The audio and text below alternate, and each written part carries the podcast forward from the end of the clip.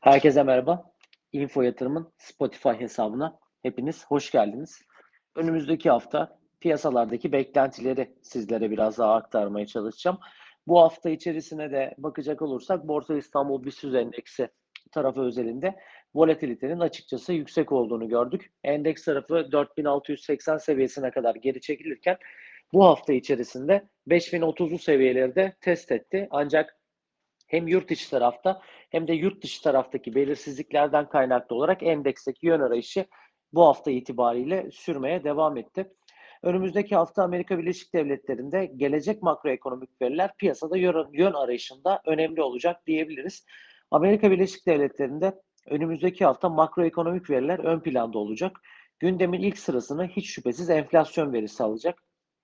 Amerika Birleşik Devletleri'nde Silikon Vadisi Bankası krizinin etkilerinin önemli nitelikte bir bankacılık sorunu olduğu düşünülmüyor olacak ki FED geçtiğimiz haftalarda gerçekleştirdiği faiz kararında şahin tonda görüşler sundu.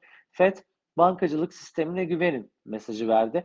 Krizin ayyuka çıkmadığı dönemlerde ise daha güvercin tonda söylemlerde bulunan FED sonrasında krizin etkileriyle büyüme odaklı stratejinin belirlenip parasal genişleme modeline geçilebileceği görüşü piyasalarda oluşmuşken FED açıklamaları tabiri caizse piyasayı ters köşeye yatırdı diyebiliriz.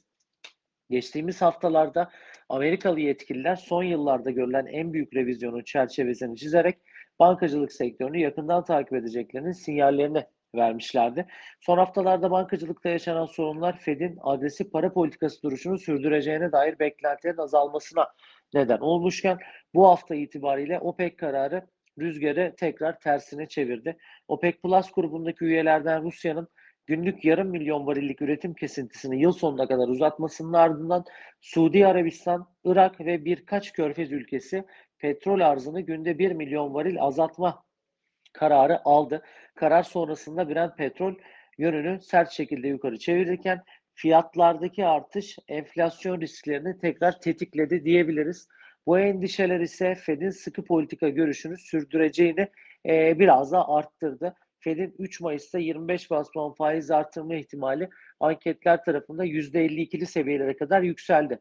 Tüm bu çok bilinmeyen denklemler eşliğinde önümüzdeki hafta hikayenin başrolü olan enflasyon verisi açıklanacak. Amerika'da enflasyonun yıllık bazda %6'dan %5.2'ye düşmesi bekleniyor.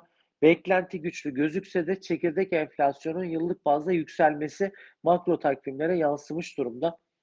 Amerika'da petrol fiyatlarındaki yükseliş Mart ayına yansımayacak olsa da Nisan ayına yansıması beklenen etkileri enflasyonun kontrol altına alınıp alınamadığı görüşünü e, tekrardan sorgulatacak gibi gözüküyor.